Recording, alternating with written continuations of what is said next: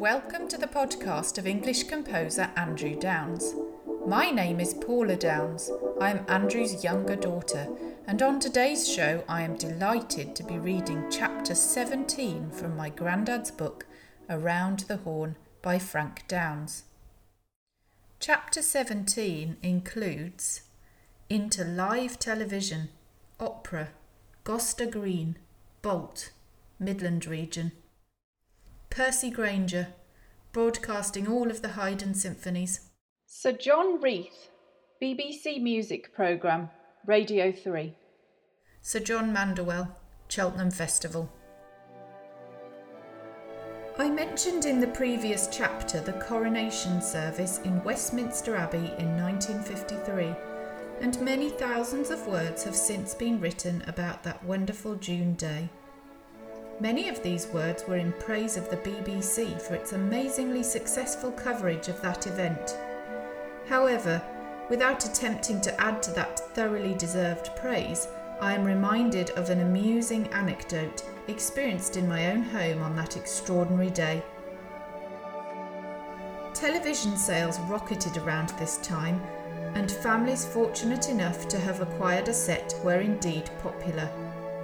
Parties for families and friends were arranged in countless homes throughout the land, and we were no exception. Ensconced in a semicircle around a 9 inch Bush television set, family, neighbours, and Dick Merriweather, a horn playing CBSO colleague from Sydney, Australia, watched the spectacle from early morning. Andrew, now approaching three, sat in a high chair and was the youngest member of the assembly. He sat next to Grandma, the eldest, in the centre of the group. Came the early afternoon, and we were witnessing the climax of the ceremony, the crowning of Her Majesty Queen Elizabeth II. Having been duly crowned, the anointing was to follow, but this we did not view. A canopy was placed over the Queen, and together with the Archbishop she disappeared from view. Seconds ticked by, adding to the solemnity of the occasion, and then the canopy was withdrawn. Oh! exclaimed Grandma. She's still there then? The whole household was convulsed, and one had a vision of the Archbishop of Canterbury in the role of Tommy Cooper, reacting to his trick going disastrously wrong. My friend Dick Merriweather, who laughed uproariously, told me some time later that he had recounted the story in a letter home to Sydney and that it had apparently caused much mirth amongst his family and friends.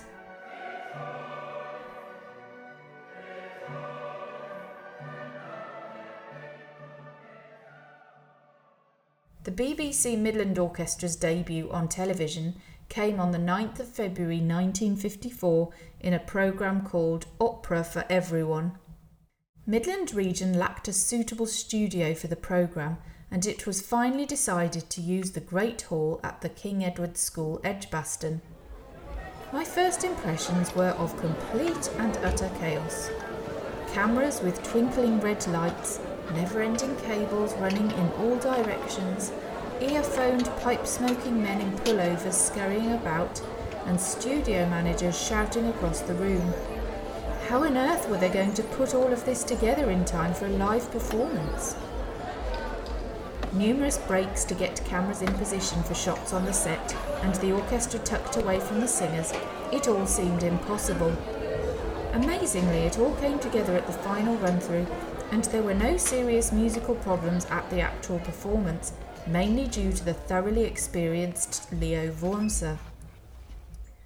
With the opening of the television studio at Gosta Green, the orchestra appeared regularly, mainly in the concert hour series, with various conductors, including Sir Charles Mackerras, Stanford Robinson, and Sir Adrian Boult. Sir Adrian appeared with Campoli as soloist in the late 1950s. The programme was designed to highlight the fact that Sir Adrian was returning to Birmingham to conduct the CBSO for a period of 12 months, Rudolf Schwarz having left to take over the BBC Symphony Orchestra. The producer of the programme had therefore arranged to interview our distinguished guest conductor before we began to play. We rehearsed for the whole of the previous day, Saturday, and on Sunday morning before the programme, which was about to go out at 3 pm. Throughout Saturday, it was the usual pattern of television rehearsal, stopping and starting, numerous coffee breaks whilst cameramen, producer, and studio managers sorted out problems. There were many interviews with the maestro as we progressed through the day, and it was on these interviews that we in the orchestra focused our attention, not without a sense of growing amusement. That attention was on one particular question put to Sir Adrian by the interviewer. It was as follows Sir Adrian, how many times do you expect to be conducting the CBSO over the next 12 months? Oh, probably about 12. On the second interview, Oh, I should think about ten. On the third. Oh, perhaps eight or so. On the final rehearsal, it was around eight or perhaps nine. By now, interest in these varying answers had spread to camera crews and technical staff in the studio, and well before the transmission in the afternoon, entrepreneurial forces were laying bets on what the final number would be. There was intense interest as we went on vision and the presenter of the programme began his interview. It lasted some minutes, ranging far and wide over Sir Adrian's career and connections with Birmingham and the BBC Symphony Orchestra, his international travels, and memories of Nikisch and Reger in Leipzig during his student days. He spoke of Elgar, Vaughan Williams, and Arthur Bliss, but we were all waiting for the vital question how many concerts? It never came. The interviewer did not ask. It was an anticlimax and all bets were off. Percy Grainger, who died in 1961, appeared only once on television in this country, and that appearance was with the BBC Midland Orchestra in the same series of concert hour. I remember his visit mainly because of the interest he created in bringing to the studio his own piano, to which he had ingeniously fixed an extra pedal which turned over the pages of his music as he played. The complicated mechanism certainly did work, but not without a certain amount of background noise. A human page turner would still be my choice. Returning to our sound broadcasting studio in Edgbaston, we performed four one act operas The Conspirators, The Yellow Princess, Comedy on a Bridge, and Sister Angelica by Schubert, Saint-Saëns, Martinus, and Puccini, respectively. The Schubert and Saint-Saëns were first broadcast performances. With Leo Wurmser and the projected broadcasting of all the Haydn symphonies, life was never dull in Midland Region's musical output. Midland Region in those days covered an extremely large area, south and west as far as Gloucestershire and across to Cambridgeshire, Suffolk, and Norfolk to the east. Visits to the cathedrals of Gloucester, Worcester, and King's College Chapel, Cambridge were included in the itinerary of outside concert broadcasts. The retirement of John Lowe, Midland Region Head of Music, coupled with music policy changes with the BBC orchestras, caused some concern in the early 1960s.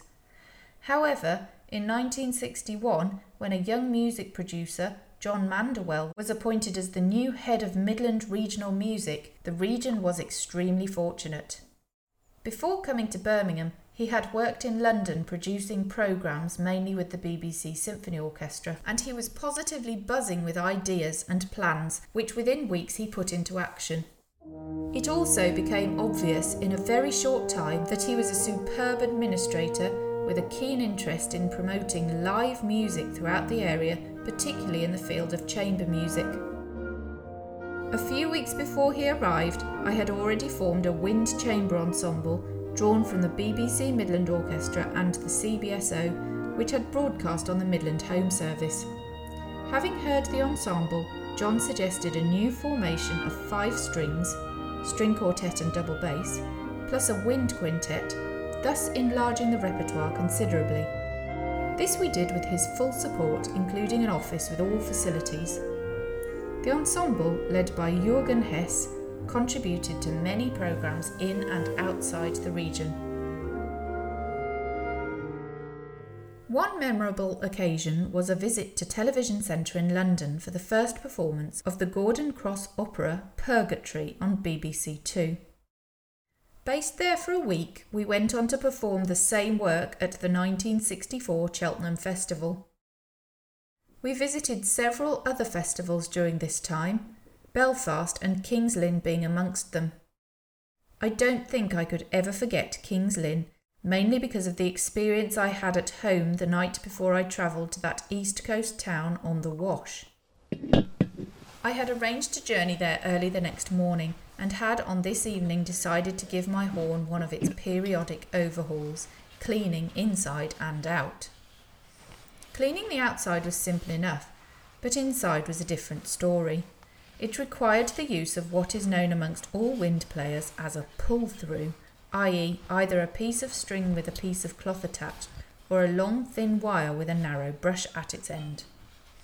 Now, most people will know that the horn has many feet of tubing, 12 feet or so on the F horn and 9 feet on the B flat horn. It follows, therefore, that should the pull through break or get stuck on its way around the horn, one has an immediate problem. Throughout the many previous years, I had never experienced or even thought of this possibility, but it happened. The pull through, string and cloth type, broke halfway round the instrument. I pulled, tugged, and tried every conceivable method of removing it for two solid hours without success. I began to get exceedingly concerned when at around 10 o'clock it still refused to budge. My neighbour, Bert Britton, was my salvation. A brilliant engineer, he owned his own factory in Bloxwich, north of Walsall. He was a truly remarkable man in so many ways. The inventor who had designed and made the lock for the escape hatch of the wartime Halifax bombers, astronomer, naturalist, and mathematician, he surely could suggest a way out of my predicament. At 10:30 I rang his doorbell in desperation. His reaction on seeing me on the doorstep with the pull through dangling from the bell of the horn was one of incredulity. What the bloody hell have you done now? were his first words. He was always chiding me for my lack of ability to deal with mechanical problems. He examined the instrument for some time and tried, as I had, to release the offending obstacle. It was of no avail. There's only one thing for this, was his verdict without saying what the one thing was. I followed him as he made his way to his garage and backed his Bentley out into the drive, wondering what on earth he was going to do. He put the instrument on the back seat, and within minutes we were speeding towards his factory. After opening gates and doors, we finally reached the main factory, passing a variety of machines and equipment until we came to a halt next to a fair sized oxygen cylinder. It was only then that I realised what he was going to do.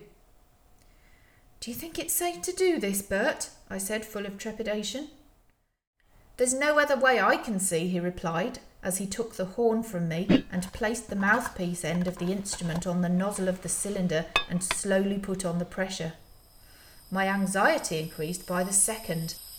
I fully expected the horn to end up as a horizontal pipe 12 feet long. Then it happened. A missile of fragmented cloth and string shot out of the bell of the horn and landed a good 20 yards or so along the factory floor. That shifted the bugger, said Bert triumphantly, as I stood transfixed, but relieved that the instrument was still in one piece.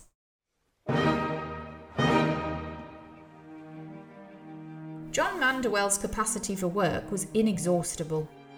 Taking a great interest in the BBC Midland orchestral programmes, he organised and enlarged the scope of the orchestra's repertoire by amalgamating on different occasions with the BBC Northern Orchestra and the BBC Welsh Orchestra to perform Stravinsky's Rite of Spring, the Delius Brigg Fair, and Beethoven Eroica Symphony on tours of North Region and Welsh regions of the BBC.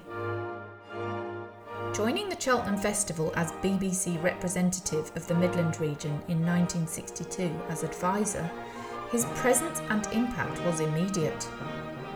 Frank Howes, the chairman of the festival committee and former music critic of the Times, verified this when he wrote in the preface of the 1967 festival programme An acknowledgement of a different kind is now due. When I wrote the short history of the Cheltenham Festival for our coming of age, I was able to give some account of the way the festival was run and the chief personalities who made it run. We have, as our supporters are aware, made changes, experiments, and variations over the past six years in the setting of the new music, which it has been our primary aim to bring forward.